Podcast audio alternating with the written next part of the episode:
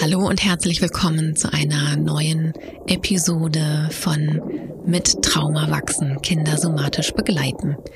Heute werden Dorina und ich dir etwas zum Thema Panikattacken erzählen. Und zwar erreichte uns eine Hörerinnenfrage, ob bereits Kinder Panikattacken bekommen können. Da werden wir ausführlich drüber sprechen.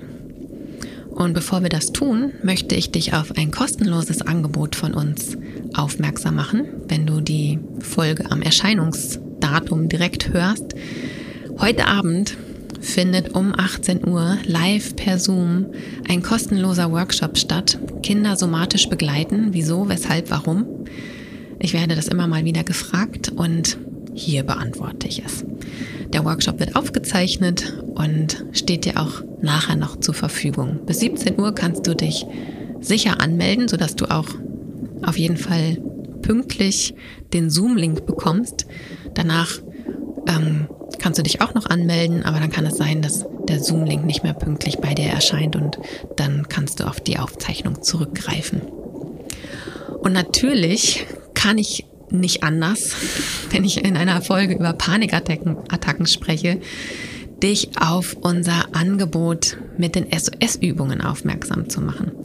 Denn die SOS-Übungen, du wirst es in der Folge hören, sind ein sehr hilfreiches Tool, wenn es um Panikattacken geht oder auch zur Prävention von Panikattacken.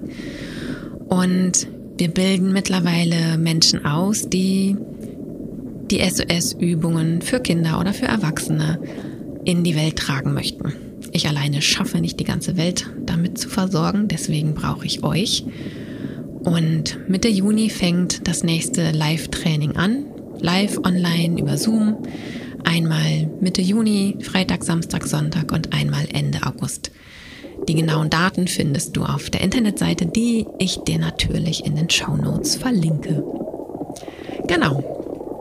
Dann wünsche ich dir jetzt erst einmal viel ja, Inspiration und ich hoffe viele hilfreiche Hinweise für den Umgang mit Panikattacken.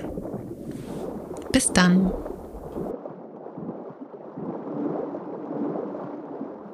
Genau, Kathi. Wir wollen heute ein bisschen über Panikattacken sprechen. Und ähm, inspiriert wurden wir da von einer Frage aus unserer Zuhörerinnenschaft. Ähm, genau, die Frage, ob denn auch schon Kinder an einer Panikattacke leiden können oder eine Panikattacke bekommen können. Und ähm, ich glaube, anders als in all unseren anderen Podcast-Folgen gibt es auf diese Frage eine sehr, sehr klare, eindeutige Antwort. Äh, und zwar ja, natürlich, auch Kinder können an einer Panikattacke ähm, leiden.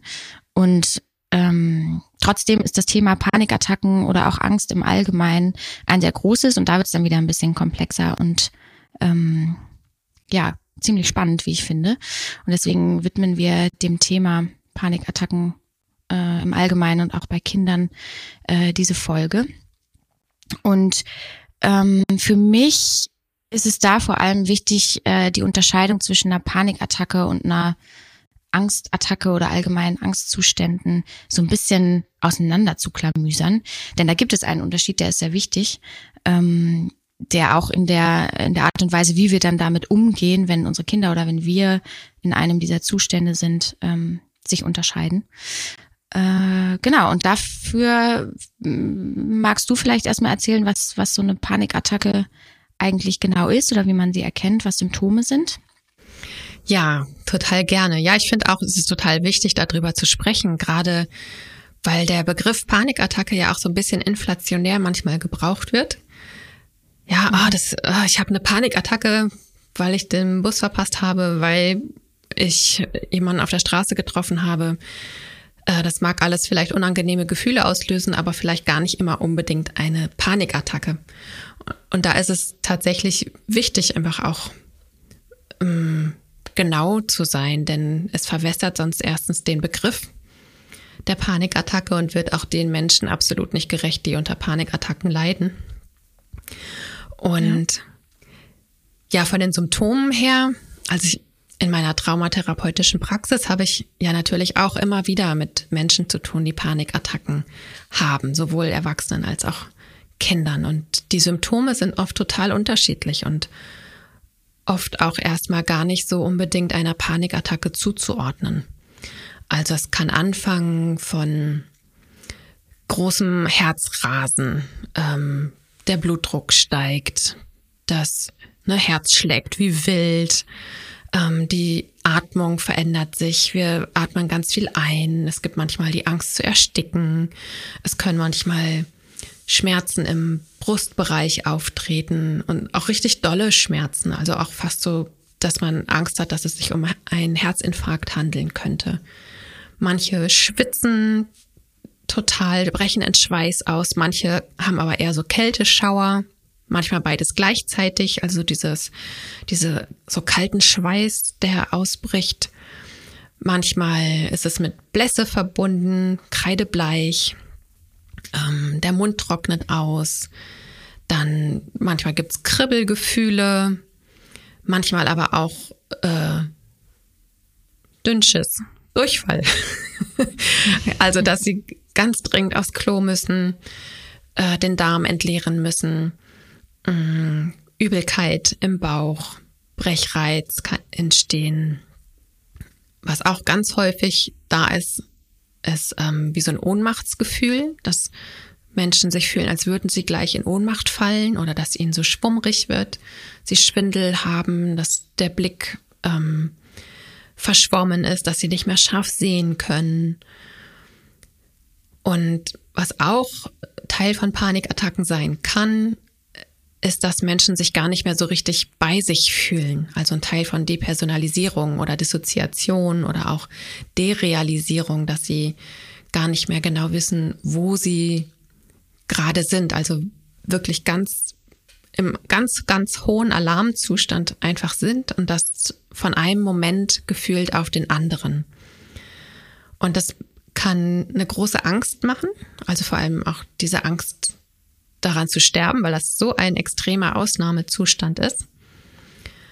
Und natürlich sind diese Symptome nicht alle immer bei allen vorhanden, sondern es kann auch sich um einzelne Symptome handeln, die auftreten können. Und das macht es manchmal total schwierig, ähm, diese Symptome auch einer Panikattacke zuzuordnen. Also Menschen, die zu mir kommen, die haben also die meisten kommen ja wegen Traumafolgestörungen zu mir.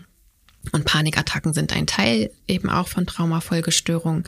Und viele von denen haben genau wegen dieser Symptomatik oft auch schon eine Odyssee an Ärzten, Ärztinnen hinter sich, um rauszufinden, was sind das für Herzschmerzen, die ich habe, diese Enge im Brustraum, diese Schmerzen, die da sind, Angst vorm Herzinfarkt.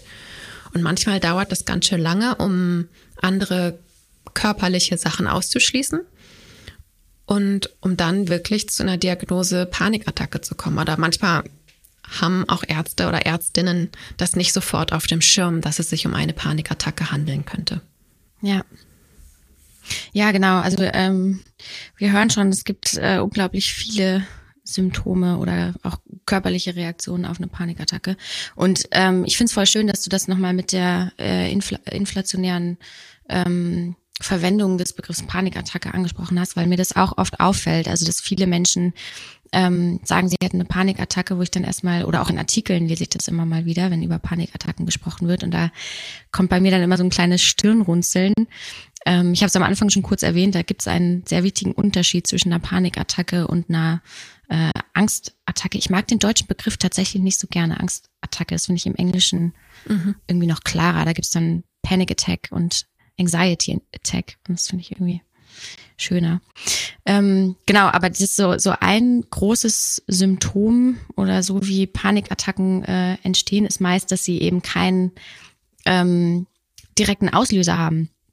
Oft, also die meisten, es gibt die erwarteten und die unerwarteten Panikattacken, da wird nochmal unterschieden, aber meistens ist es halt so, dass es so plötzlich kommt, ohne äh, dass ich das bewusst quasi, ich mache gerade so ein bisschen mit den Händen die Anführungszeichen, bewusst mitkriege, dass mhm. jetzt gleich irgendwas passiert, sondern es ist meistens dann so ein Zack und dann kommen diese heftigen körperlichen Symptome, die du ja auch schon beschrieben hast, ähm, die so überwältigend sind und so krass und auch dieses, du hast es angesprochen, dieses Gefühl zu sterben ähm, ist da ganz oft mit dabei. Ähm, und die Angstattacken hingegen, also die wahrscheinlich, glaube ich, ein Großteil der Menschen auch sehr, sehr gut kennen, die haben so ein längeren Vorlauf meistens. Also da gibt's dann, ähm, mache ich mir Sorgen oder Gedanken und es ist weniger intensiv. Es hat ähnliche Symptome, also auch ähnliche körperliche Reaktionen dann tatsächlich. Äh, und trotzdem gibt's eben diesen Unterschied zwischen der Heftigkeit und der, ähm, ähm, der Plötzlichkeit von, von dieser Attacke. Und da finde ich diese Differenzierung nochmal total wichtig, mhm. äh, weil man da dann auch anders eben mit umgehen kann, auch äh, mit Kindern, die zum Beispiel daran leiden. Und ähm, Genau, und wir haben ja, wir, wir sprechen ja viel über das Nervensystem in unserem Podcast und äh, arbeiten viel damit. Und äh, ich weiß, dass du da auch ganz viel ähm, drüber sagen kannst, wie denn eigentlich so eine Panikattacke im, im Nervensystem aussieht. Ähm, ja, vielleicht magst du dazu noch kurz was sagen. Ja, total gerne, weil also natürlich hängt Angst oder Sorge, sich Sorge machen, Angst haben, Furcht haben, bis zu einer Panikattacke, das hängt schon oft irgendwie miteinander zusammen. Es gibt im Somatic Experiencing, da wo ich drin ausgebildet wurde, sprechen wir oft von der Aktivierungskurve. Und wenn wir wenig aktiviert sind, das heißt eigentlich, dass wir ein niedrigen inneren Alarm haben, dann ist das sowas wie, ich mache mir gerade Sorgen um irgendetwas. Also die können durchaus auch penetrant sein und äh, mhm. unangenehm sein, aber da ist relativ, also wirklich relativ wenig Aktivierungsladung hinter. Wenn es dann ein bisschen brenzlicher wird, dann wird die Angst größer und damit auch die Aktivierungsladung. Und je höher die Aktivierung ist, desto mehr Adrenalin oder Cortisol, Neo äh, Noradrenalin werden ausgestoßen. Das heißt, desto mehr Stresshormone sind auch in unserem Nervensystem unterwegs. Ganz oft ist der Sympathikus aktiviert. Da gibt's wirklich einfach diese Hierarchie im Nervensystem. Wenn wir in Furcht sind, dann haben wir zum Beispiel relativ geringe Mengen an Stresshormonen und dann wird auch unser soziales Kontaktsystem noch genutzt, um vielleicht wieder in einen Zustand von Sicherheit zu gelangen. Wenn es dann höher steigt, also wenn der innere Alarm steigt, die ne, Tatütata, Amygdala, hui, hui, hui, dann äh, kommt irgendwann der Sympathikus mit hinzu und das soziale Kontaktsystem geht immer weiter zurück. Dann übernimmt also der Sympathikus mehr und mehr die Kontrolle und das sind eben genau die Symptome, die auch verursacht werden, dass unser Atem so ist, wie er sein müsste, um zum Beispiel wegrennen zu können oder kämpfen zu können. Er bereitet sich auf körperliche Aktivität vor. Oder die Muskeln spannen sich an. Ähm, der Blutdruck verändert sich. All die Symptome, die ich, die ich vorhin auch aufgezählt habe, auch die Verdauung zum Beispiel. Manchmal setzt die Verdauung ganz aus, weil es, ne, stell dir vor, du bist mit einem du läufst von einem Säbelzahntiger weg und dann musst du auf einmal kacken und sagst, ey Tiger, stopp, stopp, stopp. Ich muss gerade mal kurz aufs Klo. Und dann denkt sich der Säbelzahntiger, äh, ist mir ziemlich egal. Ich fress dich trotzdem. Und deswegen ist in so einem Zustand, wird entweder die Verdauung ganz ausgesetzt oder je nachdem, was auch für eine Vorerfahrung die Verdauung, der Verdauungstrakt dort hat, wird mit einem Mal alles entleert.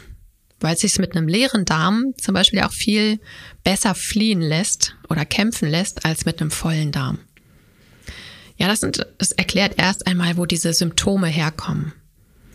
Ähm, ja, oder auch Schwindel und Ohnmachtsgefühle, die kommen dann schon in der nächsten Stufe eher dazu, wenn unser Orientierungssystem nicht mehr ganz funktioniert, wo dann schon ein bisschen mehr der dorsale Vagus, der für die Immobilisierung zuständig ist und ein ganz und ein viel älteres System ist, was erst anspringt, wenn klar wird, dass Mobilisierung, also Kampf und Verteidigung, Flucht nichts bringen werden, springt die Immobilisierung an, dieses alte System des dorsalen Vagusnerves. Und der führt dann dazu, dass wir eben ähm, ja viele Dinge auch gar nicht mehr so wahrnehmen. Wir dissoziieren einige Bereiche. Also wir können, wir haben vielleicht noch Angst, aber wir können sie nicht mehr spüren, weil sie einfach zu dolle ist. Das ist auch mit ein Zeichen, wir haben diese Todesangst, aber ab irgendeinem Zeitpunkt spüren wir diese Todesangst einfach auch gar nicht mehr. Da ist einfach nur noch Panik. Panik ist manchmal wirklich gefühlslos. Es ist ein absoluter Notzustand des Körpers, des Nervensystems, weil er wirklich denkt, ich sterbe gleich. Und ich mache jetzt alles, ja, das ist so als, ähm, ja, der Alarm ist auf Alarmstufe 12 auf einer Skala von 1 bis 10 circa. Und alles spielt irgendwie so ein bisschen verrückt. Also alles ist kurz vorm Durchdrehen, Durchbrennen. Und manche Bereiche werden einfach abgeschaltet. Das heißt, dass eben auch manche Menschen sich manchmal nach einer Panikattacke an bestimmte Dinge nicht erinnern können oder dass sie ihren Körper gar nicht mehr spüren können oder dass auch die Sinneseindrücke eben ähm, nicht mehr ganz funktionieren. Also da, da kann man die sechs Achtsamkeitsebenen die, der somatischen Achtsamkeit einfach auch sehen, dass da ne, die Körperempfindungen können abgeschaltet werden, die Sinneseindrücke können abgeschaltet werden, die Bewegungen, Bewegungsimpulse können reduziert werden, die Gefühle können eingeschränkt werden, die Gedanken, ja, also ganz oft ist es eben auch, ich kann keinen klaren Gedanken mehr fassen, entweder ist alles im totalen Chaos, mir geht alles gleichzeitig durch den Kopf oder ich habe auch wie so ein Blackout. Und das Verbundenheitsgefühl ist meistens auch total weg. Also es ist sehr selten, dass Menschen sich in einer Panikattacken mit sich selber, mit ihrer Umwelt oder mit anderen Menschen oder mit was Höherem verbunden fühlen. Also auf all diesen Ebenen kann eben Dissoziation stattfinden und wir können Dinge nicht mehr wahrnehmen. Und das passiert eben in dieser hierarchischen Reihenfolge. Und das geht bei einer Panikattacke eben wahnsinnig, wahnsinnig schnell. Und das kann dazu führen, dass wir wirklich von einem Moment auf den anderen in diesem Zustand sind. Und das ist absolut unangenehm. Ja. Ja, und ein Aspekt, den du äh, jetzt gerade auch nochmal gesagt hast und am Anfang auch schon kurz meintest, ist dieses, ähm, äh, dass man oft in einer Panikattacke gar nicht genau äh, keine emotionale äh, Reaktion hat. Also da ist dann oft meistens die sind die körperlichen äh, Symptome so krass im Vordergrund. Und das finde ich tatsächlich einen sehr, sehr wichtigen Punkt, sich damit auseinanderzusetzen, weil so viele Menschen Panikattacken dadurch auch einfach nicht erkennen. Mhm. Ich habe da ähm, letztens noch mal einen ganz, ganz wunderbaren Podcast gehört von Dr. Leon Winscheid, ähm, der ist Psychologe und interviewt immer mal wieder verschiedene Menschen, ähm, die äh, ja im Extremen der Psyche leben, sagt er immer. Und da hat er den damaligen äh, Sänger von Jupiter Jones, ich glaube Nicolas Müller äh, heißt der, interviewt, ähm, der eben an Panikattacken und einer Angststörung leidet. Und das war so fand ich nochmal so deutlich, äh, als ich mir das angehört habe, weil er auch meinte, er ist wirklich lange, lange von Arzt zu Ärztin gerannt und konnte sich nicht erklären, was denn eigentlich los ist. Mhm. Also er hatte keine Ahnung, er hat nur gemerkt, dass er halt diese extremen körperlichen Reaktionen hatte. Du hast vorhin auch gesagt, ne, diese Angst vom, vom Herzinfarkt. Also es sind einfach körperlich extreme Zustände, aber emotional ist gar nicht so viel spürbar und dadurch ist dann erstmal die erste Interpretation, okay, mit meinem Körper stimmt was nicht. Und dann geht man zum Arzt oder zu einer Ärztin und lässt das untersuchen, das ist aber alles gut. Es ist einfach, es wird nichts gefunden. Da habe ich manchmal ähm, so eine leichte Kritik an, äh, an der Medizin, weil ich mich dann frage, wie sie, also die müssen das doch eigentlich erkennen. Und es hat bei ihm sehr lange gedauert, bis er ähm, beim, beim äh, Arzt oder einer Ärztin dann ähm, ja verstanden hat, dass es eine Panikattacke ist mhm. ähm, und dass das eben eine, eine psychische Geschichte ist. Und dadurch erst konnte ähm, er sich damit auseinandersetzen und vorher diese Hilflosigkeit, weil niemand ihm erklären konnte, was eigentlich los ist. Und das passiert, glaube ich, relativ äh, häufig, gerade wenn ähm, Menschen nicht äh, regelmäßig Panikattacken haben. Also es gibt ja auch Menschen, die haben nur eine Panikattacke in ihrem Leben. Mhm. Ähm, und wie, wie oft es dann nicht erkannt wird, weil diese emotionale ähm, äh, Farbe nicht oft nicht da ist in, mhm. innerhalb einer Panikattacke, was auch nochmal der Unterschied ist zu einer äh, Anxiety Attack, also wo dann oft äh, ne, dann kann man sagen, okay, ich habe irgendwie Angst oder äh, Panik oder sowas und bei einer Panikattacke ist es oft schon gar nicht mehr spürbar, sondern da sind die körperlichen Reaktionen so im Ganz genau. Vordergrund. Genau. Ganz genau. Ja, und das ist wirklich der, der große Unterschied. Also, dass Menschen natürlich. Ne? Und es ist auch wichtig, das vorher wirklich schulmedizinisch abzuklären, ob es sich nicht wirklich um einen Herzinfarkt handelt oder um andere Sachen, woher das kommt. Das ist absolut wichtig. Und es wird aber tatsächlich ähm, oft auch übersehen. Ich meine, das Thema Trauma an sich ist ja auch in einigen schulmedizinischen Praxen noch gar nicht so angekommen, wie es wünschenswert wäre. Also es sind viele Klienten, Klientinnen, egal ob mit oder ohne Panikattacken, aber auch mit dem Thema Trauma oft viel zu lange ohne die passende Diagnose oder den entscheidenden Hinweis, um was es sich handeln könnte, unterwegs. Und das, ach, es tut mir manchmal einfach so leid, einfach weil es den, mhm. den Leidensprozess einfach so in meinen Augen unnötig verlängert. Bei Kindern wie bei Erwachsenen. Ja. Jetzt habe ich am Anfang schon äh, das klare Ja gegeben zu äh, Panikattacken bei Kindern. Jetzt haben wir erstmal ja nur allgemein über Panikattacken gesprochen. Ähm, würdest du sagen, da gibt es einen Unterschied? Und wenn ja, welchen? Oder wie? Mm. Was gibt's da? Also der, also erstmal ganz klar gibt es bei Kindern auch Panikattacken. Das hast du ja am Anfang auch schon gesagt. Und ich erlebe es auch in der Praxis immer öfters, dass Kinder mit Panikattacken zu mir in die Praxis geschickt werden. Ich weiß nicht, wie es in anderen traumatherapeutischen oder psychotherapeutischen Praxen ist, aber bei mir kann ich das schon erleben. Und gleichzeitig gibt es eben auch vermehrt Angststörungen. Mhm. Ähm, und der Unterschied, ja, das ist eine gute Frage. Kinder sind dem manchmal noch ein bisschen mehr ausgeliefert als wir Erwachsenen, weil wir Erwachsenen manchmal einfach schon mehr Coping-Strategien oder Tools haben, um mit irgendwas umzugehen. Wir können von uns aus irgendwie recherchieren, was das irgendwie ist. Wir können von uns aus den Weg zu einem Arzt oder zu einer Ärztin suchen. Diese Möglichkeit haben Kinder oft nicht. Und die sind erst mal, ja, die sind noch viel hilfloser oft als wir.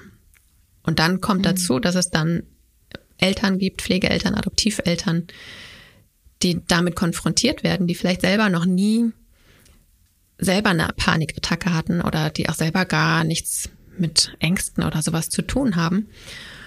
Und dann kommen da große Sorgen und eben auch große Hilflosigkeit. Und das, das verunsichert das Kind natürlich einfach noch mehr. Was dann im Grunde die Angst vor der Angst. Mit mir stimmt irgendwas nicht. Meine Eltern machen sich Sorgen. Da muss es wirklich schlimm sein. Und das ist ganz natürlich, dass diese Gedanken entstehen, dass diese Sorgen entstehen. Aber das ist natürlich etwas, was nochmal was mit Kindern macht. Ähm, und deswegen finde ich es ganz wichtig, eben über dieses Thema aufzuklären, dass eben auch Eltern auf die Idee kommen könnten, Pflegeeltern, Adoptiveltern oder auch Lehrkräfte, oder Erzieher, Erzieherinnen auf die Idee kommen können, ob ein Kind nicht eventuell auch unter einer Panikattacke leiden könnte oder unter Panikattacken leiden könnte. Denn dann kann einfach viel schneller gehandelt werden. Und es ist überhaupt nicht aussichtslos, ähm, Panikattacken zu behandeln. Also da gibt es gerade mit Somatic Experiencing relativ gute Behandlungsmöglichkeiten, da eben auch dran zu kommen und das, das zu verändern. Und es ist auch, und da weiß ich aber gar nicht, ob das bei Erwachsenen und Kindern genauso ist. Also ich habe eine Studie gelesen, da hieß es, dass ähm, von Menschen, die eine Panikattacke hatten, nur zwei bis vier Prozent eine weitere Art Panikattacke haben. Ja, also bei den mhm. allermeisten bleibt es wirklich bei einer einzigen Panikattacke. Ja. Du hast jetzt, du hast es gerade eben schon erwähnt, da möchte ich gerne nochmal auf den Zug äh, aufspringen, dass immer mehr, äh, dass du die Erfahrung machst, dass immer mehr Menschen mit ähm, Angststörungsbildern auch zu dir in die Praxis kommen.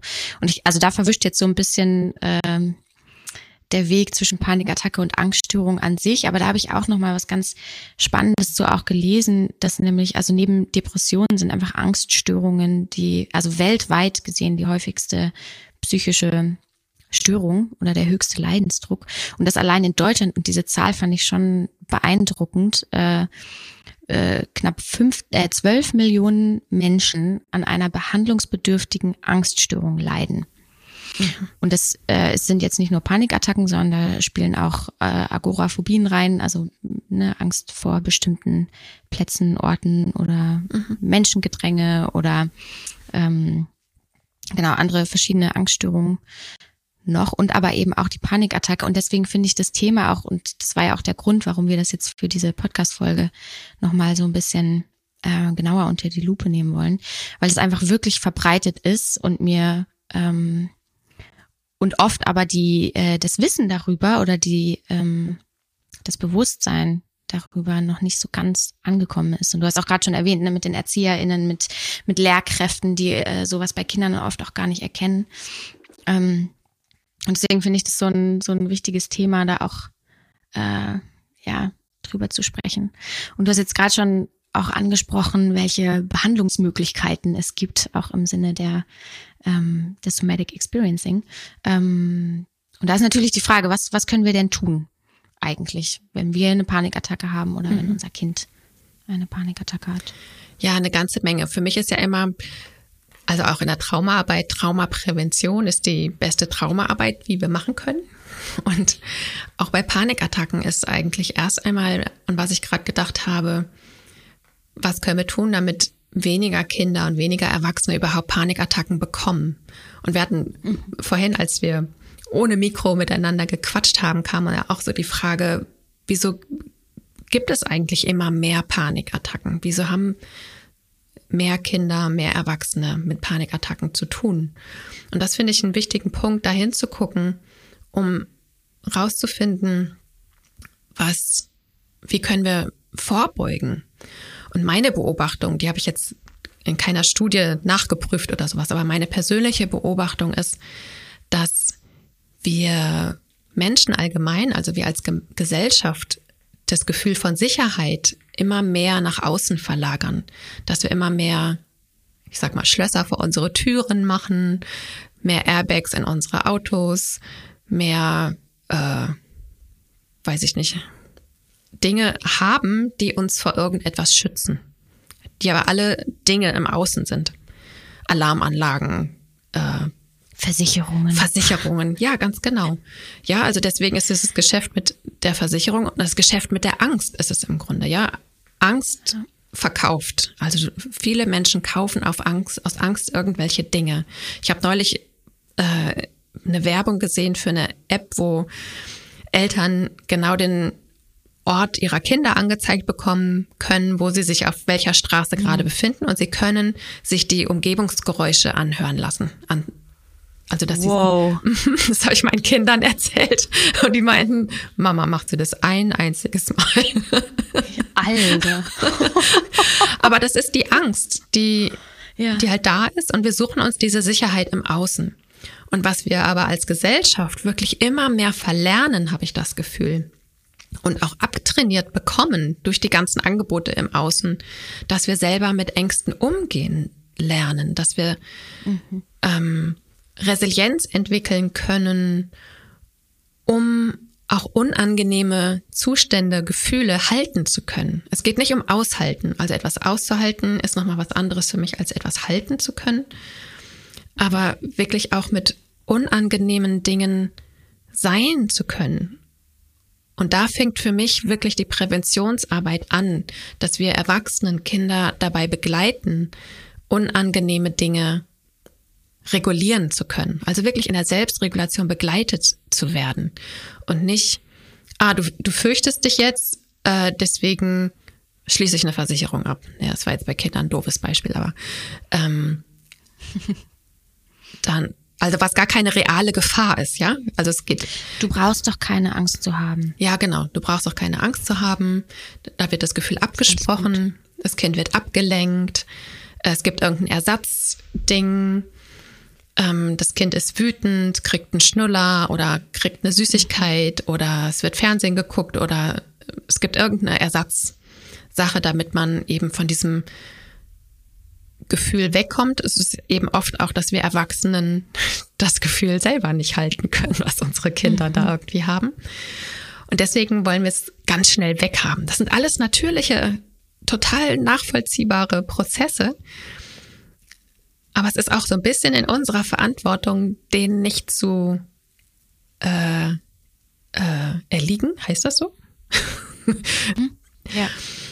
Sondern bei uns zu merken, aha, da ist, ich halte das kaum aus, dass mein Kind gerade sauer auf mich ist, weil ich ihm dieses, diese Süßigkeit verwehre oder ihm nicht erlaube, äh, zu zocken.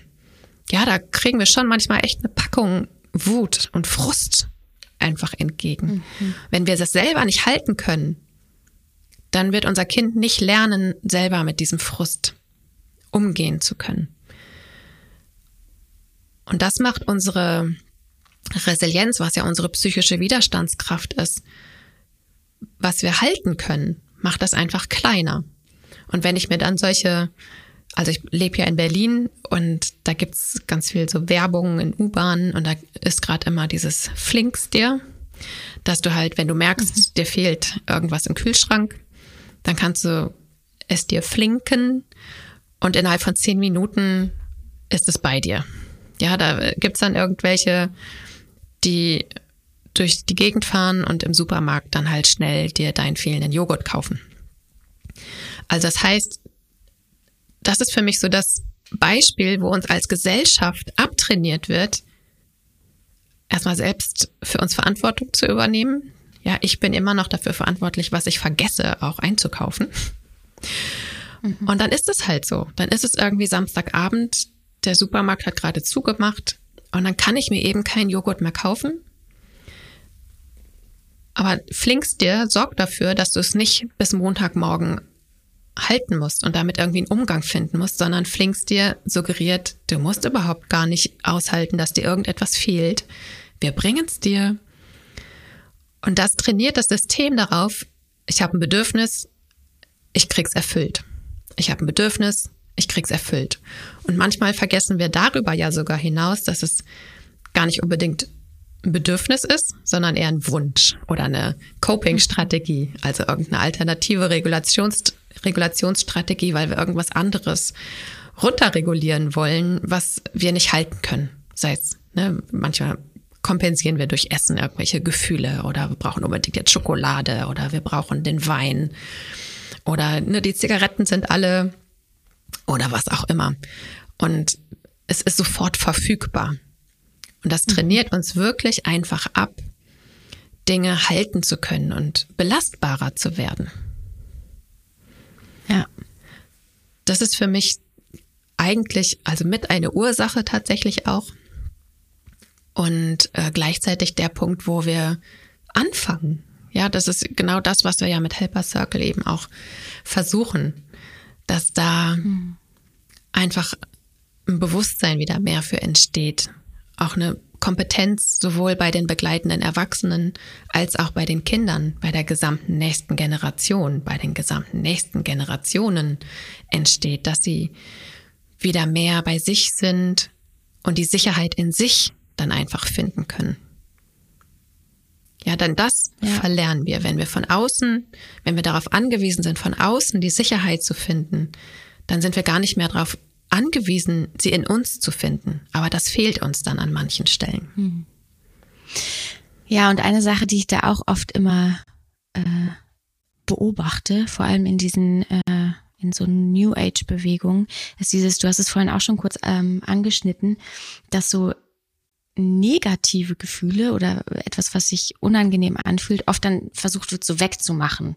Dann gibt es irgendwie, ähm, ja, also da wird irgendwie dieses, weil ich meine, Angst ist ein extrem wichtiges Gefühl. Ohne Angst würden wir einfach nicht überleben.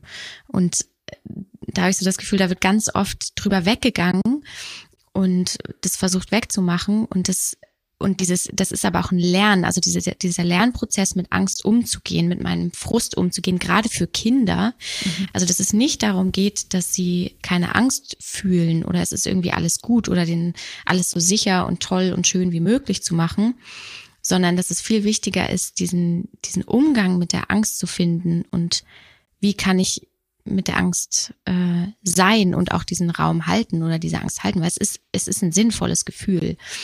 Und ähm, das finde ich total interessant, gerade in der, in der Arbeit mit Kindern, die an viel Angst ähm, mhm. leiden an Trennungsangst, ne, wo irgendwie der Schuleintritt oder äh, die äh, der, das erste Mal Kita so dramatisch ist. Also das geht nicht darum, dass das Kind dann plötzlich keine Angst mehr hat, sondern dass es einen Umgang damit findet mhm. im Kontakt mit Erwachsenen. Mhm. Und gerade, also auch in der Auseinandersetzung mit, wie Angst bei Kindern oder Angststörungen bei Kindern ähm, aussieht, gerade so in Deutschland, habe ich auch gelesen, dass tatsächlich die meisten Menschen, die später in ihrem Leben eine Panikattacke haben oder irgendeine andere Form von Angststörung, dass das schon im, im Kindesalter anfängt.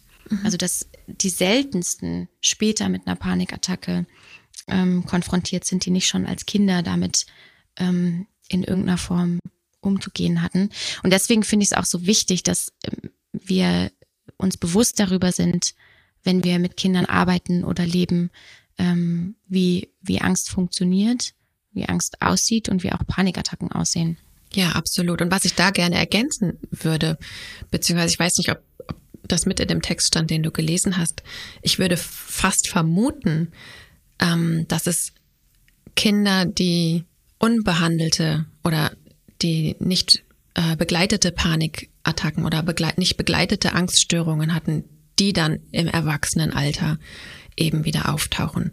Meine Vermutung ist, wenn diese Kinder adäquate Unterstützung bekommen, dass das mhm. dann im Erwachsenenleben anders ist. Und gleichzeitig hat es eben auch damit zu tun, wie wir erwachsenen Begleitpersonen, Bezugspersonen, also gerade die bindungsrelevanten Personen, wenn es da ein ängstliches, eine ängstliche Grundfärbung des Lebens gibt, dann wird die natürlich auch auf das Kind übertragen. Also in den meisten Fällen, ja. Das, wir Erwachsenen, wir sind die äußeren Sensoren, die das Kind am Anfang seines Lebens hat, um überhaupt sein inneres Alarmsystem kalibrieren zu können. Was ist sicher, was ist mhm. gefährlich, was sind die Anzeichen für Sicherheit, was sind die Anzeichen für Gefahr. Und wenn wir es da mit erwachsenen Bezugspersonen zu tun haben, die ein, ich sag mal, ängstlich gefärbtes, ängstlich kalibriertes äh, Alarmsystem haben, dann überträgt sich diese Kalibrierung auch auf das Kind. Ja, das ist nochmal ein anderer Punkt. Dreh- und Angelpunkt sind einfach immer wieder wir Erwachsenen. Mhm. Ja, absolut. Und da komme ich auch schon wieder äh, zurück zu dem Thema, was mich ja immer sehr interessiert, und zwar die Emotionsregulation. Mhm. Also das Kinder sind ja schlicht und einfach noch nicht in der Lage, ihre Emotionen zu regulieren, sondern das lernen sie eben von den Bezugspersonen. Und wenn ich als äh, Bezugsperson ganz schlecht damit umgehen kann, wenn mein Kind Angst hat und dann wirklich dieser, dieser Satz macht ganz viel in mir, wenn ich das höre, wenn Leute das zu Kindern sagen, es ist doch alles gut. Mhm. Nein, es ist nicht alles gut. Also das Kind hat einfach zum Beispiel gerade Angst oder ist wütend und da ist nicht alles gut. Und du hast vorhin auch schon gesagt, da wird dieses Gefühl so abgesprochen und dadurch lernen Kinder keinen Umgang damit mhm. und diese Schwierigkeit, das dann selber zu regulieren, ähm, führt dann kann oder kann dazu führen, dass es irgendwie sich, sich verhärtet und an anderer Stelle aufploppt, mhm. wenn es da irgendwie runtergedrückt wird. Und da sind wir wirklich als Erwachsene in der Verantwortung, erstmal zu gucken, okay, kann ich das gerade aushalten? Du hast es vorhin auch schon gesagt, ne, wenn unsere Kinder ähm, emotional sind, wütend sind, traurig sind, äh, Frust haben, Angst haben. Das macht ja auch was mit uns. Da ist der erste Schritt für mich immer zu gucken, okay, kann ich das gerade halten oder nicht? Und dann mit dem Kind in Beziehung bleiben und äh, da so durchzumanövrieren. Also da sind wir irgendwie so ein, wir haben ja immer das Bild vom Leuchtturm, mhm. also dass wir so den Weg ausleuchten. Und wie wichtig das ist, dass, also Kinder müssen Angst haben, das ist total wichtig. Das ist ein, ist ja auch ein Beziehungsgefühl. Mhm. Also wenn ich Angst habe, dann suche ich ja als Kind vor allem erstmal Schutz bei der Bezugsperson. Mhm. So, und es ist nichts Schlechtes, im Gegenteil. Es ist total wichtig. Ja, und wenn wir als, auch. Ja, absolut. Und wenn wir als erwachsene Bezugspersonen, auch wenn wir den Auslöser, sei es für die Angst, die da ist, oder auch für die Panikattacke, die da ist. Und du hattest da, da am Anfang hast du schon mal was dazu gesagt. Also gerade bei einer Panikattacke, das geht so schnell, ganz oft, mhm. dass wir gar nicht mitkriegen, was der Auslöser dafür ist. Aber wir können davon ausgehen, dass es immer irgendeinen Auslöser gibt. Und das ist ganz oft, dass wir Erwachsenen, wenn wir das begleiten, also auch wenn wir andere Erwachsene begleiten, ist, es ist manchmal kein im Außen ersichtlicher Auslöser. Manchmal verstehen wir gar nicht, warum die Person sich jetzt hier so aufregt oder in Angst verfällt. Das, das verleitet uns dann manchmal dazu zu sagen, ist doch alles gut, hab doch keine Angst.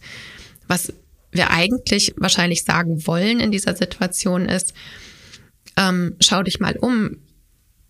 Hier ist es alles sicher und ich bin da und ich gebe dir auch Sicherheit. Ich passe auf dich auf. Hm. Ich sehe keinen äußeren Grund, warum es in dir gerade einen inneren Alarm gibt. Aber das hm. ist ein hm. Unterschied, weil wir den inneren Alarm nicht absprechen hm. und auch nicht den Grund absprechen, warum der da sein, warum der da ist, dieser innere Alarm. Also, ne, wenn ich als Kind höre, ist doch alles gut und in mir ist aber wiu, wiu, wiu, Tatütata Amygdala angesagt, dann steht immer Bindung vor meinem eigenen als Kind. Also ich behalte immer die Bindung und stelle eher mich selber in Frage und meine Gefühle, was ich gerade wahrnehme. Und damit fängt das Kind an, nicht mehr auf sich zu hören, was fatal ist für die Zukunft. Und deswegen auch wenn wir als Erwachsene eben ein Kind begleiten, irgendwas ist im Kind. Und, wir, und oft ist es bei Angststörungen und auch bei Panikattacken, dass der Auslöser nicht unbedingt was mit dem Hier und Jetzt zu tun hat. Und da ist der, die Überschneidung dann mit Trauma eben. Denn der innere Alarm wird manchmal durch etwas ausgelöst, was aber in der Vergangenheit seinen Ursprung hat. Also ich mache ja manchmal das Bild, wenn jemand mit mal geschlagen wurde von jemandem mit einer roten Kappe. Ja, und jetzt ist hier Mai in Berlin. Bald sind wieder die Erdbeerstände an den S-Bahn-Stationen und U-Bahn-Stationen. Und dann kommt man eben an einem Erdbeerstand vorbei und man sieht rot. Und das Nervensystem hat einfach nur abgespeichert rot, Gefahr. Und das Kind oder auch die erwachsene Person gerät in hohe Angst und hat alle möglichen Anzeichen. Vielleicht kriegt es sogar eine Panikattacke. Und wir Erwachsenen stehen daneben und denken, hä? Das ist doch nur eine Erdbeere. Was geht? Ja, und wenn wir dann aber Trauma informiert sind, sag ich mal, dann wissen wir, aha, ich habe keine Ahnung, was in dir gerade das auslöst, aber ich bin da und ich bin da.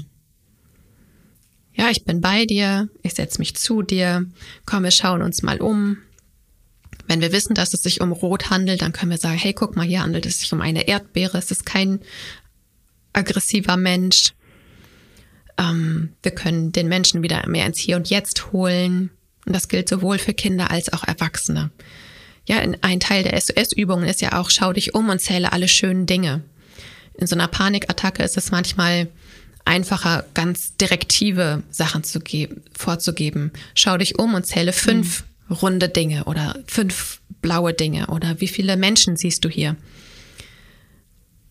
Ähm, also wirklich in so einer hohen Erregung ist es gut, kurze Sätze, imperativ, ja, nichts mit, hm, könntest du vielleicht dir vorstellen, mal dich hier umzuschauen und die kleinen Staubkörnchen da zu sehen. Also ich übertreibe jetzt natürlich.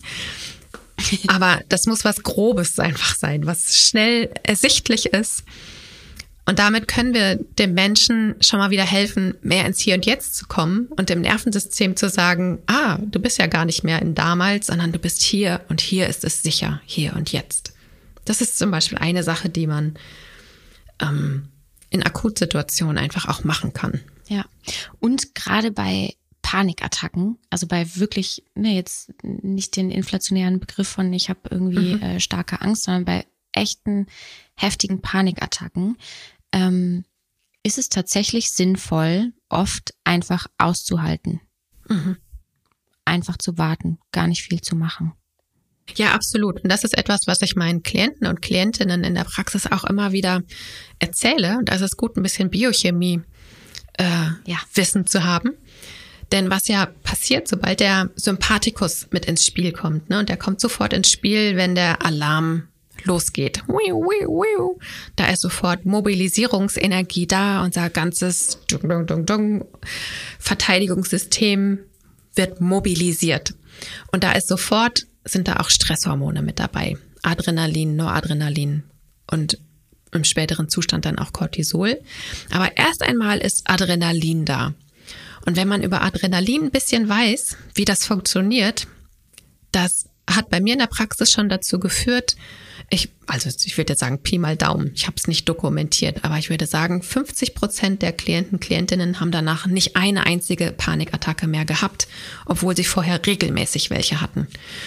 Und zwar, wenn Adrenalin ausgeschüttet wird, dann schießt das über die Nebennieren so bam in den Körper rein und gibt uns halt kurz und knackig Energie.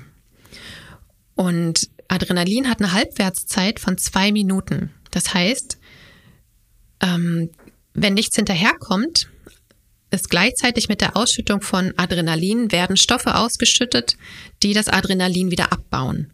Und nach zwei Minuten ist also nur noch die Hälfte des Adrenalins vorhanden. Heißt natürlich, dass nichts, wenn nichts hinterherkommt. Ja, also wenn ich mich irgendwie erschrecke oder ich streite mich wild und dann ist der Streit irgendwie vorbei, habe ich aber immer noch für eine Weile Adrenalin im Körper.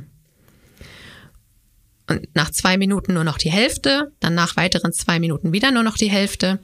Und man kann sagen, es hängt ein bisschen vom Körpergewicht ab und von der Statur. Ähm, nach sieben bis zehn Minuten ist das Adrenalin so wieder abgebaut, dass es eigentlich nicht mehr eine große Wirkung hat. Und bei einer Panikattacke, da wird eben ja auch ganz viel Adrenalin ausgestoßen ausgeschüttet. Und wenn wir einfach nur da sitzen und nichts tun und wissen, dass nach sieben bis zehn Minuten das Adrenalin so weit abgebaut ist, dass mein System wieder ruhiger ist, dann wissen viele Klienten und Klienten, oder dann gibt es ganz oft so ein, oh, okay, sieben bis zehn Minuten, das klingt auf jeden Fall machbar. Auf jeden Fall machbarer als das hört nie wieder auf. Also, denn das ist oft so ein Merkmal von Panikattacken auch. Also, die haben das Gefühl, die hören nie wieder auf, weil dann natürlich die Angst, dass es nicht mehr aufhört, produziert noch mehr Adrenalin und noch mehr Adrenalin und noch mehr Adrenalin. Und dann ne, kann sich ja gar nicht halbieren, weil immer wieder was Neues hinterherkommt. Also der erste Teil wird wieder abgebaut, aber dann kommt schon wieder neues Adrenalin hinterher. Aber dieses Wissen darüber, wenn ich nichts mache und es einfach und da ist es ein Aushalten oft, es einfach aushalte, dann ist es oft nach sieben bis zehn Minuten vorbei. Und das finde ich wirklich ähm, mit ein total effektives Wissen, was ganz viel verändern kann. Ja, absolut. Und genau das ist auch für mich nochmal einer der großen Unterschiede zwischen einer Panikattacke und einer Anxiety Attack. Denn in einer Panikattacke kann es sogar kontraproduktiv sein, irgendwelche Symptome äh, mhm. äh, zu machen. Also dass ich dann zum Beispiel aufstehe und das Fenster aufmache, weil ich kriege keine Luft mehr, ähm, weil das so quasi dann damit verbunden wird und dann kommt nämlich noch mal mehr die Angst vor der Angst. Also das steigert das noch so ein bisschen. Und das tatsächlich, wenn so eine ähm, extreme Panikattacke gerade da ist, das Aushalten sinnvoller ist und die also in einer, in einer Verhalten, also die Verhaltenstherapie ist tatsächlich äh, ziemlich gut für Panikattacken auch, dass da dann quasi die Lupe auf die Momente auch davor gesetzt wird. Ich glaube, im Somatic Experiencing ist das auch. Und das ist gar nicht so sehr, also dass der Fokus nicht auf diese Panikattacke ähm, gesetzt wird, weil das eben so diese krasse Überreaktion ist, sondern sich eher andere Punkte angeschaut werden, wohingegen bei einer Angststörung ähm, die, die Auseinandersetzung mit dem, was da eigentlich gerade ist, viel sinnvoller ist. Ähm, ja, genau. absolut. Und wir haben auch vorhin im Vorgespräch nochmal kurz über diese Lupe mhm. äh, Zeitlupe und Lupen äh, gesprochen, da so drauf zu gucken. Vielleicht magst du das nochmal, weil das finde ich auch total wichtig, äh, mhm. äh, da nochmal was zu sagen. Ja, ich habe ja vorhin schon ganz kurz die Aktivierungskurve, die wir im Somatic Experiencing uns auch eben äh, anschauen, genannt. Und ähm, also ich habe jetzt natürlich ein inneres Bild vor Augen. Also es ist wie so ein Hügel, der nach oben geht und dann gibt's da oben halt die Spitze und dann geht's auch wieder runter. Und am unteren, äh, am unteren Anfang, ja, da ist dann die Aktivierung ganz gering und dann kommt Furcht, dann wird die Aktivierung ein bisschen höher und da ist auch noch mal ganz viel Platz zur nächsten Stufe. Also da, da sind Lücken dazwischen, so dass wir das auch mitkriegen, dass sich da was verändert. Je höher die Aktivierung aber wird, desto kleiner werden die Stufen und das, dann gibt's auch so einen Sog. Ab irgendeinem Moment ist so, piu, dass es ähm, so hoch schießt. Und wenn wir aber eine Zeitlupe anstellen würden und dann mit einer Lupe gucken, dann können wir diesen Anstieg quasi ja auch verlangsamen. Und dann können wir, das machen wir in der Therapie ganz viel, was sind erste Anzeichen? Also, was ist das allererste, was du wahrnehmen konntest, bevor du die Panikattacke, also was den Hinweis gegeben hat, das hat zur Panikattacke geführt oder das war ein Teil der Panikattacke? Und das kann sein, dass das auf der Mitte des Berges ist oder relativ weit oben. Und dann gucken wir uns das erstmal mit einer Lupe an und erkunden das so ein bisschen genauer, weil wir jetzt im Hier und Jetzt ja in einem sicheren Zustand auch sind. Ja, wir sind auf einer sicheren Basis und gucken da mal so rüber. Zoomen da richtig rein. Und es hört sich jetzt, ne, und, und gleichzeitig aber auch nur so, dass es haltbar ist. Also ne, wir wollen ja nicht, dass das Nervensystem nochmal in die Überwältigung kommt, nochmal in die Panikattacke reingezogen wird, sondern wir tauchen da wirklich nur so manchmal ein ganz kleines, ganz kurzen Moment rein und gehen wieder raus. Und dann nähern wir uns da immer weiter an und dann bekommen wir ein bisschen mehr das Gefühl. Wir können das so ein bisschen auflockern und sehen halt auch, aha, am Anfang, ah, da hatte ich schon irgendwie schweißnasse Hände. Hm, ist ja interessant. Und wenn wir uns da, manchmal dauert das ein bisschen, manchmal geht das ganz schnell, wenn wir uns da so vorarbeiten, dann können wir ähm, ja da eine bessere Sicht drauf bekommen. Ja, wenn das so ganz schnell piung in die Höhe schießt, haben wir gar keine Chance. Aber wenn wir es verlangsamen und genauer hinschauen in dem richtigen titrierten Maße, dann können wir das, was in uns geschieht, besser verstehen und wir können früher reagieren.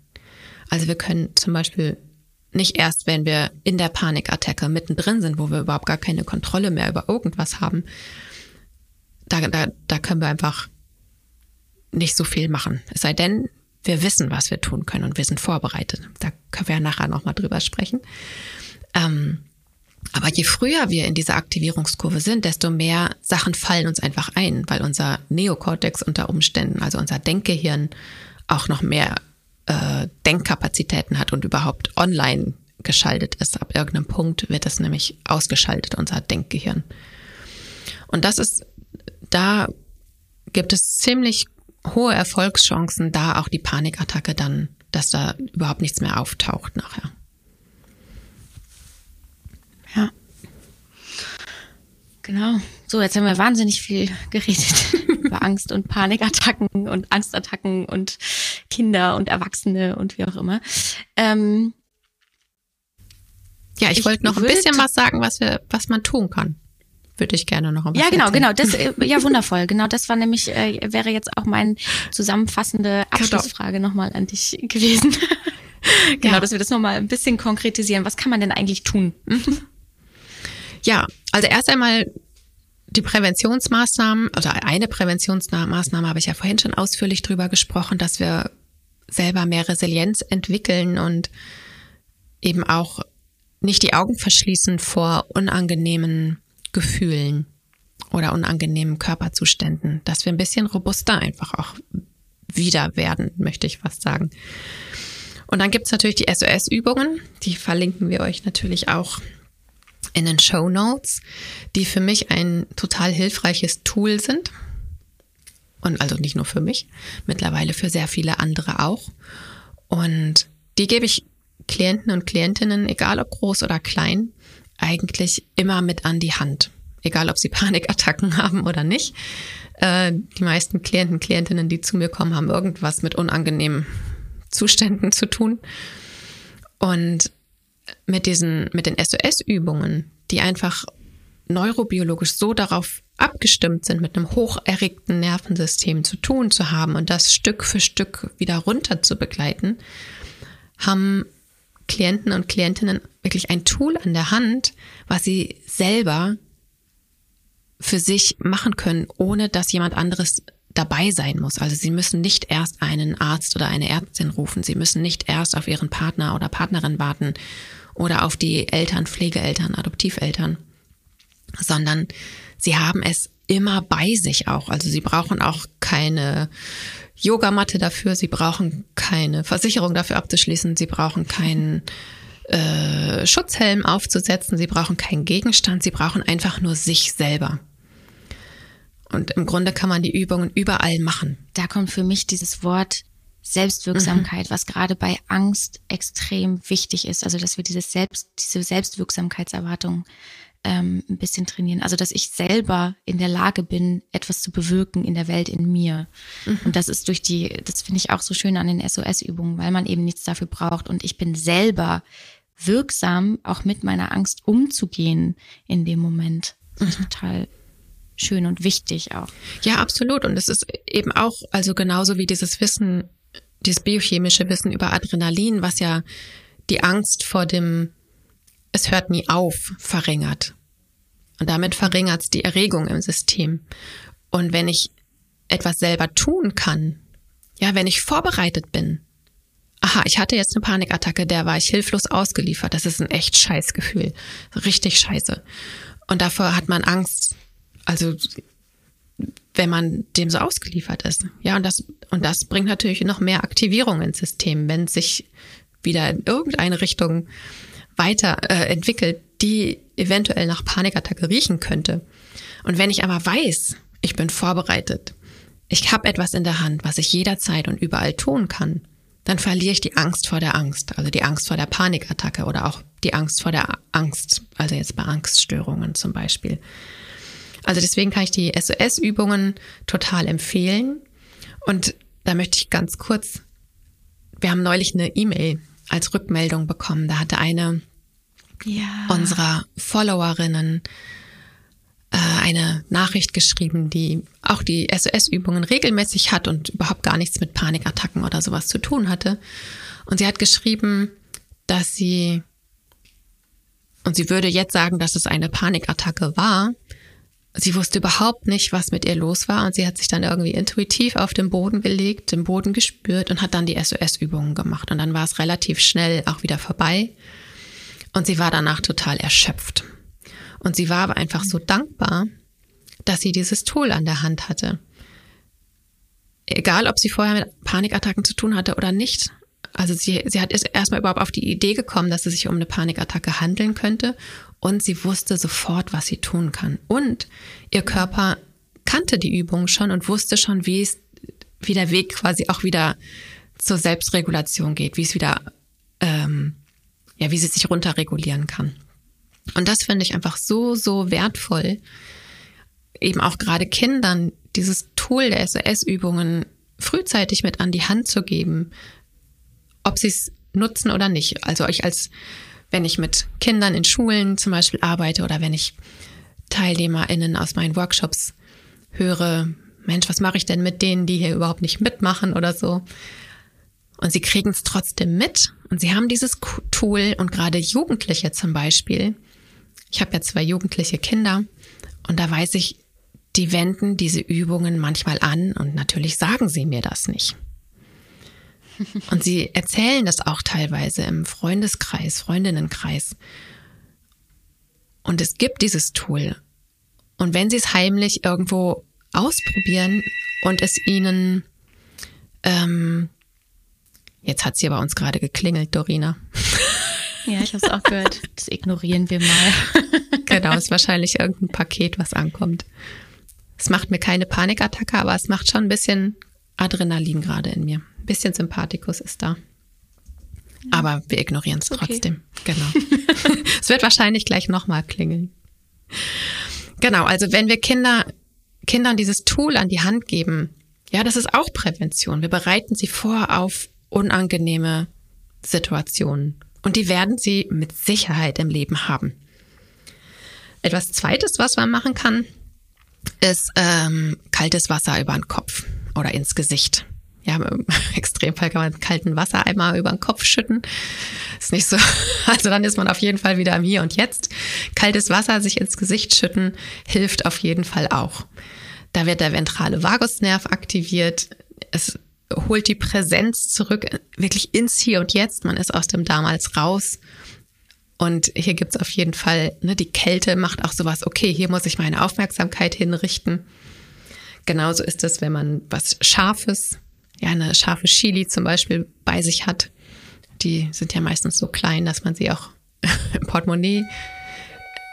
Oh, jetzt wird's aber penetrant mit der Klingel hier. Vielleicht machen wir einen ganz kurzen Augenblick Pause. So, da sind wir wieder. Muss jetzt kurz dem Postboten einmal die Tür aufmachen, denn es ist etwas angekommen. Katja, magst du mal sagen, was? Ja, passt total gut zum Thema. Es sind nämlich die Plakate, die neu gedruckten Plakate von den SS-Übungen mit dem Schmetterling drauf angekommen, die total ja, hilfreich einfach für Kinder sind, die ins Kinderzimmer zu hängen oder in den Klassenraum oder in die Kita wo Kinder die Reihenfolge der SOS-Übungen einfach ganz ähm, ja na, äh, selber, also wirklich eigenständig nachvollziehen können. Es sind die Bilder von Jona der Schmetterline aus dem Schmetterlingsbuch da drauf, so dass es einen Wiedererkennungswert mit dem Buch gibt. Und davon haben wir jetzt, ich weiß gar nicht, wie viele wir bestellt haben. 500 Stück vielleicht. Es war, waren auf jeden Fall ein paar Kartons. Ja, ich war auf jeden Fall total froh, dass wir jetzt aufgemacht haben und ich die Pakete nicht irgendwo anders einsammeln muss. Ja. Ja, voll. Du hattest eben gerade von Chilis noch gesprochen. Äh, ja, genau. Können wir wieder da anknüpfen. ja, also die Chilis, eine Schärfe, das macht auch Alarm. Und da das Nervensystem wird bei scharfem Geschmack, also richtig scharfem Geschmack, so ins Hier und Jetzt katapultiert, weil es da, äh, also es ist quasi wie eine, eine zweite Notlage ähm, und ein zweites, einen anderen Alarmauslöser, aber einen, der im Hier und Jetzt ist und der, von dem wir wissen, dass er nicht wirklich gefährlich ist. Ähm, und damit werden wir ins Hier und Jetzt geholt, so dass der die innere Aufmerksamkeit einfach von damals weggezogen wird, von dem alten Auslöser. Das ist auch noch einfach ein sehr äh, hilfreiches Tool, was ich bei Kindern aber nicht so oft anwende. Das ist eher etwas, was Erwachsene manchmal, wenn sie sagen, das also für manche passt das, für manche passt das auch nicht. Also da darf jeder Mensch auch einfach gucken, was, was da selber ganz gut hilft. Und was natürlich immer gut ist, sowohl bei Kindern als auch bei Erwachsenen, aber bei Kindern natürlich noch mal extremer, ist einfach die Koregulation durch eine Person von außen, die weiß, was gerade geschieht, die da selber nicht in Angst und pa selber Panik verfällt. Das ist manchmal gar nicht so leicht, sich davon nicht ängstigen zu lassen, wenn so eine Panikattacke kommt. Und in dem Fall ne, sich selber auch gut regulieren und dann einfach da sein. Vielleicht wenn die Person Berührung mag, eben auch mit Berührung arbeiten an der Schulter oder manchmal die Hand halten. Ähm, ganz angenehm. Ähm, je nachdem, wie nah uns diese Person steht, sind andere, also im Herzbereich, ist eine Berührung manchmal ganz angenehm, aber ich weiß, wenn das mit mir jemand im hochaktivierten Zustand machen würde, dann wüsste, könnte ich meinen äh, Verteidigungsimpuls nicht so ganz kontrollieren wahrscheinlich. Mhm. Und in der Regel ist es bei so hoch aktivierten Menschen, dass Fremdberührung von außen manchmal überhaupt nicht angenehm ist. Und in den SOS-Übungen gibt es ja zum Beispiel auch den Teil Umarme dich selbst. Ähm, eben aus dem Grund, weil Fremdberührung manchmal einfach viel zu viel wäre. Und aber einfach da zu sein und dieses ruhige Nervensystem zu haben, auf das das aktivierte Nervensystem dann reagieren kann und merken kann, ah, die Person ist relativ ruhig, okay, dann kann ich mich da so ein bisschen andocken und mal, es könnte ja tatsächlich sicher sein und ich kann mein System wieder ein bisschen runterfahren. Das ist mit das Effektivste, was es einfach gibt. Einfach da sein. Ja, absolut. Und gerade mit, äh, gerade mit Kindern auch. Und ich habe mhm. ähm, immer wieder so dieses, dieses Bild auch davon, wenn, also wie schnell man dann selber in eine Aktivierung kommt, dann versucht es irgendwie wegzumachen. Und wirklich dieses einfach nur Dasein und auch Vertrauen darin haben, mhm. dass die andere Person, ne, also dass da nichts, es wird einfach nichts Schlimmes passieren. Mhm. Und alleine dieses Vertrauen, dieses innere, also ich habe Vertrauen da rein, dass das vorbeigeht. Ne, also mein, mein Nervensystem ist irgendwie entspannt genug oder reguliert genug, dass ich daran vertraue, dass es okay ist. Das färbt ja schon extrem ab. Also das ist viel Absolut. wirkungsvoller, als wenn ich irgendwie drüber steige und versuche, das irgendwie wegzumachen. Ja, in welcher Form und da passt auch wieder der Satz, der mich so oft selber leitet, Wissenschaft, Orientierung. Ne, denn wenn ich weiß, wie das zum Beispiel mit dem Adrenalin funktioniert oder wenn ich weiß, aha, das ist eine Panikattacke und da passiert das und das. Und dann habe ich Vertrauen, dann kann ich Vertrauen haben in den Prozess. Wissenschaft Orientierung und Orientierung schafft Sicherheit. Und das gilt da für die begleitende Person so dolle. Und das ist für mich so ein Antreiber, ähm, diese mhm. Arbeit hier einfach auch zu machen, um dieses Wissen über die Funktionsweise des Nervensystems zu vermitteln, damit die Erwachsenen, die wir Kinder begleiten, einfach Orientierung haben und in der Sicherheit sind, darauf vertrauen, auf die neurobiologischen Prozesse vertrauen zu können und wissen, was sie tun können, um diese neurobiologischen Prozesse beeinflussen zu können. Denn wir haben viel mehr Möglichkeiten, als wir manchmal denken. Ja, schön. Ach, ja, genau. ja. Also ich würde vorschlagen, ähm, wir gehen dann nachher erstmal Mittagessen, Dorina. Oh ja, ich habe Hunger. Das ist eine sehr gute Idee. Das finde ich richtig schön. Genau, wir haben nämlich heute viel länger gebraucht mit dem äh, ans Laufen bringen der Mikros und der Kopfhörer. Mhm. Und jetzt ist es schon nach 14 Uhr, also je nachdem, wann du die Folge hörst, natürlich eine ganz andere Uhrzeit, aber bei uns ist es gerade 14.09 Uhr und ja, gemeinsam essen ist äh, auch immer sehr selbstregulierend, koregulierend. Ja, da ist das soziale Kontaktsystem, der ventrale Vagus ähm, gefragt, wird aktiviert und wir selber regulieren uns damit nach so einer aufreibenden Folge natürlich auch. Ja, ich freue mich drauf. Bis gleich. Ich auch. Bis gleich. Und tschüss an dich, die du zuhörst. genau. Vielen Dank fürs Lauschen, vielen Dank fürs Zuhören und wir freuen uns natürlich über Feedback. Ähm, vielleicht hast du das Klingeln des Postboten gehört und magst mal sagen, wie das ist, wenn das in so einer Podcast-Folge aufhört. Denn dann weiß ich und kriege Orientierung und fühle mich sicherer beim nächsten Mal, wenn sowas passiert. Vielleicht magst du uns zu anderen Dingen im Podcast ein Feedback senden. Wir freuen uns über Sterne bei Spotify und bei Apple Podcast. Und wenn du selber eine Frage an uns hast, von der du gerne möchtest, dass wir sie mal hier im Podcast erörtern, dann schreib uns gerne eine E-Mail an mittraumawachsen at helpercircle.de. Wir freuen uns drauf. Bis dann. Tschüssi.